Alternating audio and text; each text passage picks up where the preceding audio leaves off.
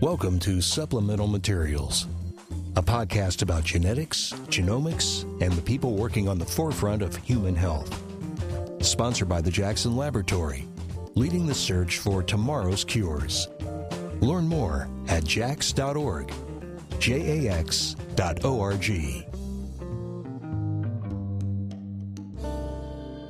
Welcome, everybody, to Supplemental Material Episode 7. I'm Dave Mellert. I'm Annalisa Lucido.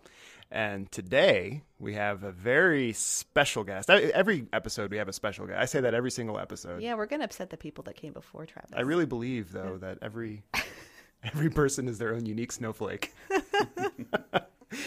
well, this week's, uh, this episode's unique snowflake is Dr. Travis Hinson. Welcome, Travis. Well, thanks, Dave. It's a pleasure to be here. So Travis has a special distinction of being the first physician scientist that we have hired here at the Jackson Laboratory for Genomic Medicine. So mm. that's right. And he's also the second joint appointment between JaxGM and the University of Connecticut Health Center. Yeah, so you're kind of in, in many ways the prototype for uh, the direction that we'd like to go here. So mm-hmm. yeah, no, it's exciting to be the first.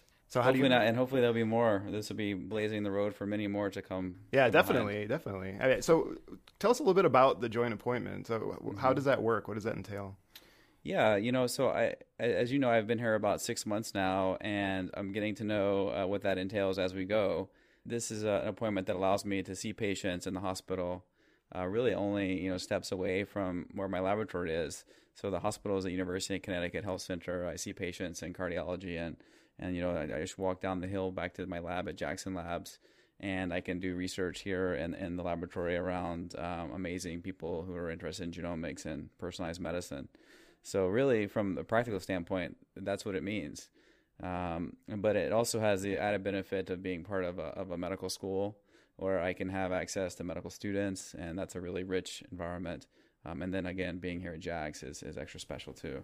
Great. So, what are you focusing on in your laboratory? Yeah, that's a good question. So, you know, um, I am clinically trained as a heart specialist. So, I'm a cardiologist. So, there's a unique opportunity to um, take insights from my patients with heart disease and bring it to the lab and, and try to understand um, from a mechanism standpoint uh, what, what's going on in their hearts.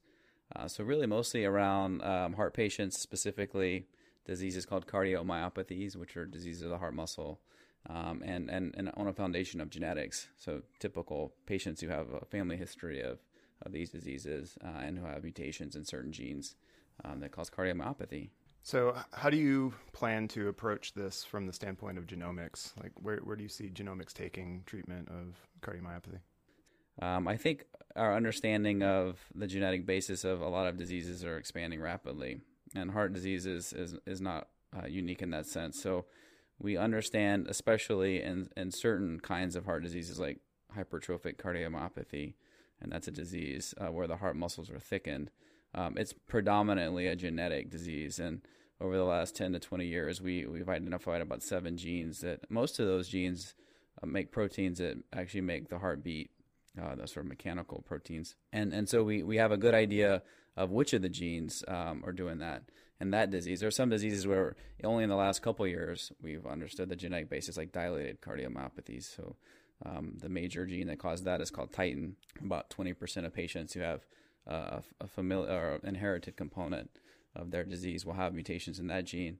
And so what we're doing in the lab is really taking those seven or eight genes um, and then trying to study them in model systems that we develop in the lab um, to try to understand um, not only which genes are important, which mutations are important, and, and how they actually lead to the problems that patients have, which is, is not an easy uh, question. Yeah, so I've, I've seen a little bit um, of the system that you use, and it's really cool. Could you, could you kind of walk us through sure. how that works? So this is like an in vitro system. Yeah. yeah. So I'll give you a little history on, on the heart. Uh, may not be surprising that it's really hard to get access to people's hearts. Um, it's not like cancer or a blood cell. Um, actually, taking a little piece of the heart out of the patient is very dangerous. Um, probably about one in a hundred would pass away if you did that. And so it's been difficult to have uh, human data um, from a standpoint of having actually a biopsy for heart disease. On the other end, there's been a lot of work um, making mouse models, for example. And it turns out that we've done a lot of important work in mice, but they have uh, they don't recapitulate a lot of the diseases that we see in patients. It's not that surprising um, because a lot of their physiology is different. So the normal human heart beats around 60 to 100 beats a minute, and the mouse beats at around 500 or 600. So I've been very interested in my career um, to, to use mice, uh, of course, but then to try to build a human uh, in vitro model. So the model that I've been developing uh, with some uh, great collaborators is a tissue model. So what we do is uh, because of the development of induced pluripotent stem cells, uh, we can actually take cells that will eventually become or be directed to become beating human heart cells. And actually, we can do mutations into them that patients have, or we could take them from a patient that has a disease. And we could uh, actually reform a simplified heart structure or tissue in the dish. And, and with some engineering approaches, uh, we can build tools that measure um, function in those, in those systems. So we, we have a human, a completely human system um, that's a little more complicated than just having cells sitting in a dish, uh, but not quite as complicated as the human heart, and we can do all kinds of fun things with them. Uh, so I think it's going to be a powerful model uh, going forward. Have you used tissues or uh, reprogrammed uh, cells from individuals with these conditions and found differences in a dish? Mm. Yeah, that, that's the dream. Oh, that's the um, dream. yeah, okay. no. So we we have we have done it. Um, uh, about last year, we, we published a paper uh, looking at again this disease called dilated cardiomyopathy, and this is a disease where the heart is uh, it actually enlarges um, and thins out. And this disease um, is uh, our understanding of the genetic basis is growing quickly. About like uh, twenty percent of patients who have this disease will have mutations in titin. Mm-hmm. It's called titin because it's the largest protein in the body. It's remarkable. Um, and if you have a truncation type mutation, and we, we make your tissue in the dish, what we see is that the tissues beat very weakly, just like the patients. And in fact, we, we chose patients actually who have very severe forms of dilated cardiomyopathy, generally leading to needing a cardiac transplant around age 18 to 20. And we were able to, to make their tissues from their blood cells. And then we were actually able to use genome engineering approaches like CRISPR Cas9 to put in the same mutation uh, into, into a cell. And either way you do it, actually, you find that the, the tissues are, are quite weak. And, and now we're actually turning to the other disease, hypertrophic cardiomyopathy, and we're trying to see what that will look like in the dish. And, and some of that work is ongoing in the lab. So we think that there's there's a rationale to push forward with the model. Mm-hmm. And so back to the the clinical aspects of this work. Just um, I don't know a lot about these diseases, but how do they how do patients typically present? Do they do they come to you having already suffered from a heart attack, or is this something that one can pick up on during a routine exam? Mm. How, do, how, does that how does that work? Yeah, it's a little bit of all of the above. Um, usually, the first way we find out about it is from either a patient or a family member who has um, significant symptoms from heart failure. Mm-hmm. And heart failure is a, is a syndrome where the heart doesn't produce enough, pump enough blood to meet the needs of the body, or does so at the cost of having a lot of um, backing up of fluid into the lungs called congestion. Um, and when patients have heart failure, they, they present to, to doctors and cardiologists. And when a cardiologist notes that someone has a family history of a similar disease, then we automatically think about genetics as being a big, big part of that. So we, we end up seeing these patients um, because they have symptoms or, or, or um, sometimes actually can uh, have sudden death from, from some of these diseases. And then, but again, we can sometimes find that we'll we'll want to take care of their family members too because they're also at risk for developing it. Like many other diseases, um, cardiomyopathies often have a, a, long period of dormancy, so to speak. So you have a, a slight weakened heart um, that can progress, and it can actually be you know, when you look at it under ultrasound, for example, it can be very weak, but patients actually acclimate to it. And so we, we often want to screen family members pretty early mm-hmm. to understand um, whether they have uh, the phenotype. Do you think having the personal connection with the patients that just comes along with the doctor patient relationship, do you think that gives you a different perspective on the science, maybe a different, mm. I don't know, sense of urgency or yeah, motivation? I think I think it like uh, lights the fire underneath you to to really push hard and spend the extra time. Um, I think it gives you. Uh, so I think there's the personal, interpersonal piece to to being a physician. I think it gives you the sort of light at the end of the tunnel view. Um, you know where you're going towards, and you know the details around that. Sometimes, um, if you don't take care of patients, you don't understand what it means to take a drug or what side effects could be or complications. Mm-hmm. And it helps you sort of understand the context of your work in this in the greater uh, space of of, of uh, medical science. Um, it also gives you a, a, unique perspective on the nuances of diseases. What is uh, a term like heart failure? It's a very non-specific term. What does it mean for a patient, and how can we develop you know drugs or tools to help patients feel better or live longer? And so I think you you probably touched on this earlier, but it's um, I'm curious to know how, as Dave asked previously, how how does genomics factor into what you're studying? Um, mm. you, have mentioned a lot about genetics, but of course, genomics is the entirety of the genome. Um, what mm. else might you find? Well, we like to find new yeah. genes; would be fun. Right. Um, there, there, are many genetic questions that are important for heart disease. Um, we, we we need to know the, all the types of genes that, that can lead to an abnormal heart. I would say a lot of those genes are probably we have a good idea which ones those are. The second biggest challenge is understanding how do we um, decode what variation in those genes mean. I think that's probably the biggest challenge that we'll have in human genetics um, in, in my lifetime, because it turns out that there are a lot of very rare mutations or gene variants, and you can't look into the literature or do a search to find maybe what they mean. You may not see enough patients or people who have those variants that allow us to say if they're so-called pathogenic or disease-causing. So we need to develop ways, either with uh, you know sequencing thousands and millions of patients, or building tools like we do in the lab, where we try to have functional readouts for variation, to be able to help decode what it means for patients. So, in my sense, uh, a, a, huge need would be really just the functional genetics. What what do the genes mean, and how does it? Sometimes it may be one gene variant in a certain family his family background um, because of either, either environment or other modifications uh, can be cause a really bad form of the disease. Mm-hmm. But in another family, that same variant may have a mild form, and we, we need to be able to understand or translate uh, those variables. And those are big challenges. So genomics has a lot to play for, for patients. So I, I know you haven't been here that long, but uh, do you see any collaborations shaping mm. up that you think will help drive your, your research? Oh, I, it's an amazing environment here at Jackson. Um, we have evolving collaborations uh, with Paul Robson, who's uh, in the single cell genomics group. We had him on as a guest mm-hmm. here. Great, great. Uh, you know, we're trying to be able, with single cell resolution, try to understand how genes play a role in either the, the beating heart cells, so called cardiomyocytes, or uh, the structural cells of the heart, the fibroblasts. We can begin to deconstruct that with some of the tools that Paul has uh, designed and developed. Um, Chia-Lin is uh, involved in, in, our sequencing um, technology group, and we're interested working with her to look at the 3D structure of the genome and how that relates to uh, making cardiomyocytes. So, you know, I've only been here six months, but I think those are two clear examples of, of exciting things that have been uh, empowered by the environment here at the Jackson Lab. You're listening to Supplemental Materials, sponsored by the Jackson Laboratory.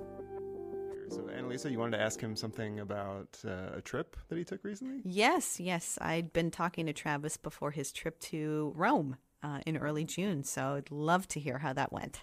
Well, thanks. Thanks for the and you were very helpful in helping us plan how to handle having a six month old baby.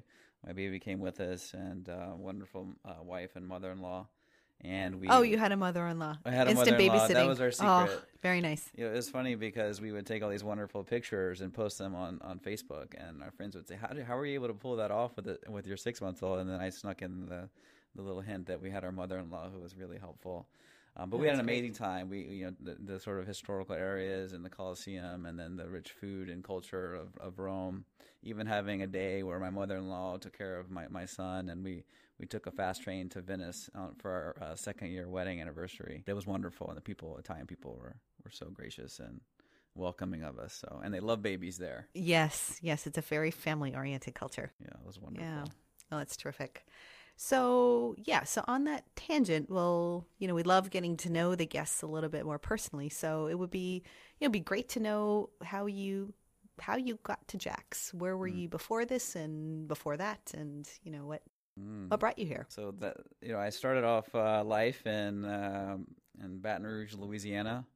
Uh, so I'm a Southern boy at heart. Um, I grew up. Actually, I was born in a town called Central, Louisiana.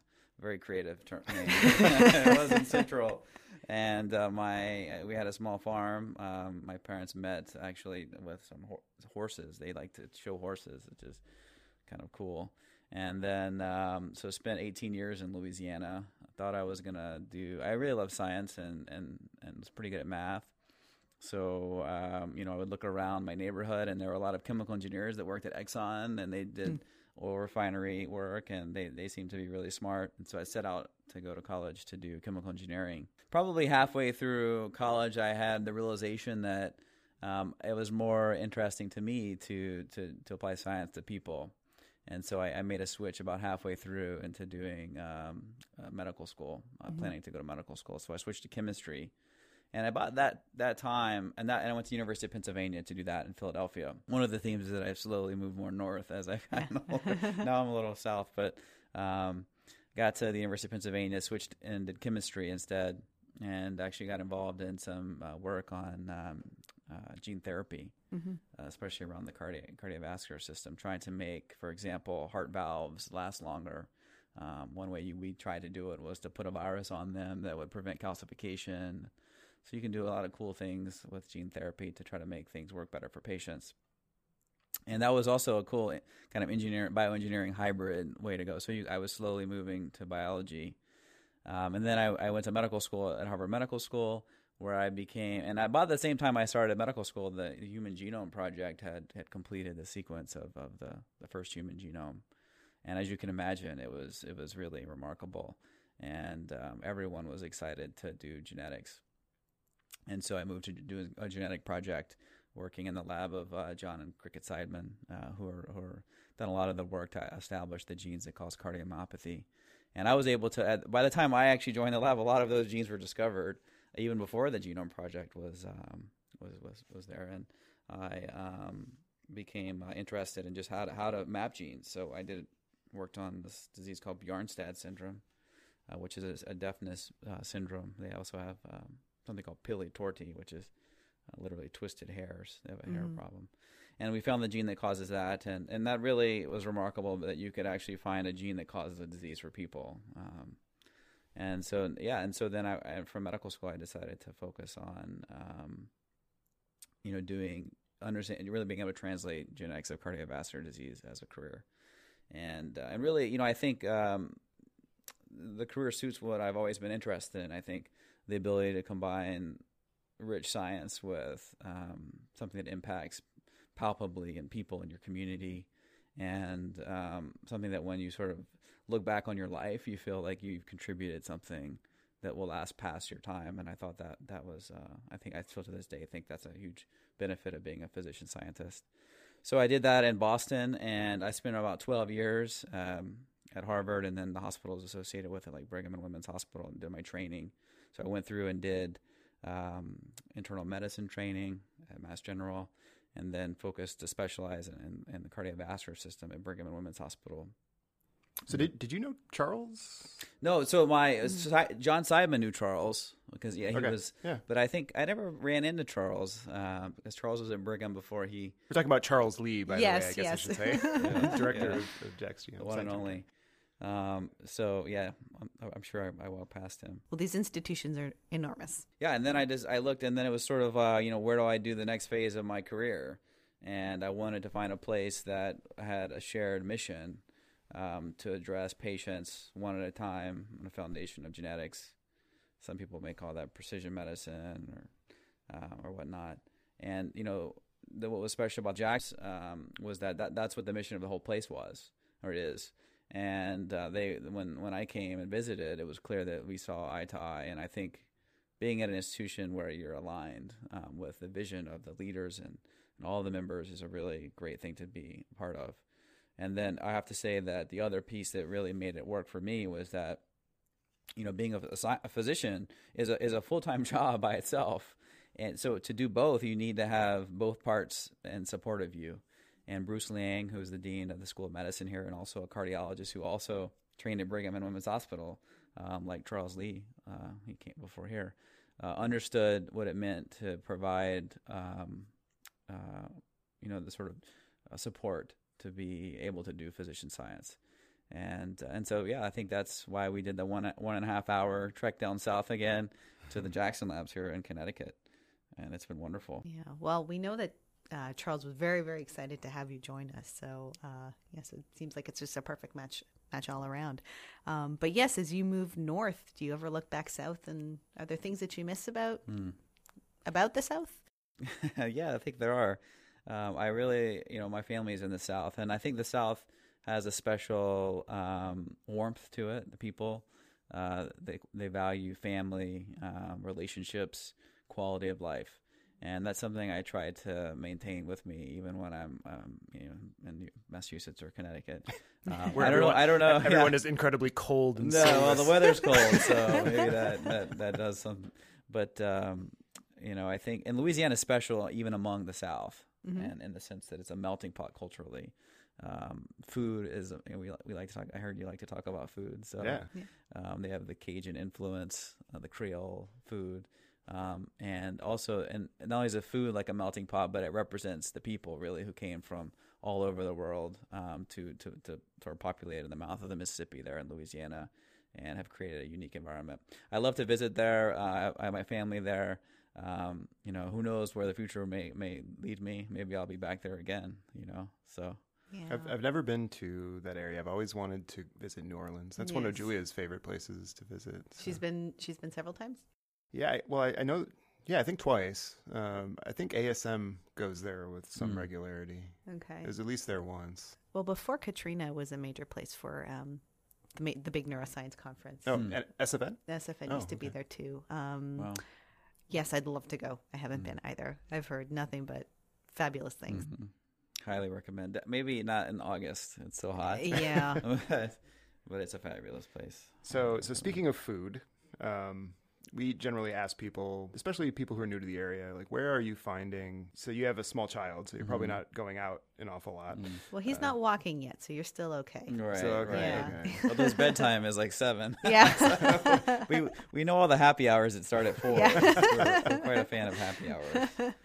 Um, But- sorry, you were gonna. But yeah, I mean, are you usually cooking or Mhm. going out to eat, or, or what's the? Yeah, I think I think a lot of times we've been we have been trying to cook. Um, we're pretty simple eaters. Mhm. I have to say we um, we you know like Michael Stitzel. I don't know if we talked about his, his fascination with Costco. Or not. Yes, Yeah. he, he actually did cover that. he did cover it. Okay, well, I won't cover it in as much detail, or, or, or but we, we, we, we do simple things. We we like to cook grilled chicken salads, and at home we keep it very easy, just so that so that it can, we can try to stay healthy and and um, and and have time for the baby. Mhm. Um, and we try to go out from time to time. Um, we enjoy sushi. We've found a couple good sushi places um, in town, and and um, you know just the normal stuff. I don't think we have any secrets, or you know we've only been here a couple months, so um, maybe next time we talk, I'll have better have better that. recommendations. Yeah, right now we're pretty simple. Maybe when our baby's a little older, we can add Chuck E. Cheese's or something. Yeah. I want to go. yeah. What uh, what else have you gotten to explore the area very Mhm. much? Yeah, w- I really like to fish, so that's one thing I've been trying to do. Um, oh, Dave, you may have a fishing partner. Yeah, well, I mean, we had we haven't even been out once Yeah. this year. So. what kind of fishing do you do? Um, I mean, nothing complicated. Just a spinning reel and Yeah, you know, drop a worm usually. Um, yeah, But uh, back, I, I'm from Michigan. We used to go out on the lake and fish for like walleye and Sure. steelhead and stuff. So yeah. So my father's coming um, next weekend to visit from Louisiana, and we grew up as a father son thing we would do. So I'm going to take him up to the Quabbin Reservoir in, Mhm. in Massachusetts, and we typically will rent a little tiny boat with a tiny motor on it, and we'll just go off. And who knows if we probably won't catch anything, but um, I used to do that a lot when I lived in Boston. Uh, We would just drive over there. You have to get it's kind of fun. You have to get there right at 6 a.m. when the pla- Yeah. place opens, or you don't get a boat Oh, no because kidding. it's so it's so busy. Uh, but it's beautiful. There's, you're not allowed to have like a house on the on the reservoir. It's untouched. The water is crystal clear, and there's loons and turkeys and um, bald eagles. So um, I'm looking very forward to to hanging out with my pops.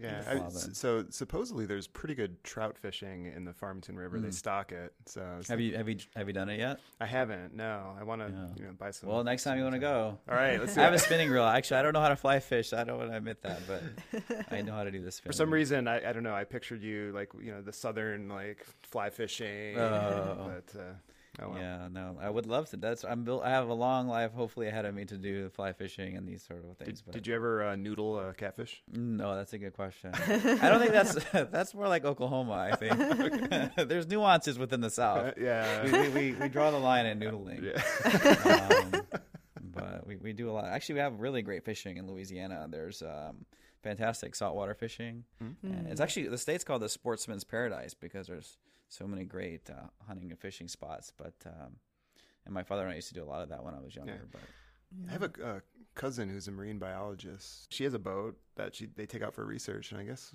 they. well, you know what? Fish Just put a boat, yeah. fishing rod on that. Yeah, exactly. vessel, you Yeah. know, research the fish stocks of the ocean. So what else do they what what primarily do people fish for in Louisiana? So if you're doing it, yeah, so you sort of break it into saltwater in Okay. the ocean and freshwater. So in the saltwater, um, I think the most desirable fish would be a redfish, Okay. um, which is really if you go to New Orleans, you'll get to try blackened redfish, which is Mm. kind of a very nice dish to have.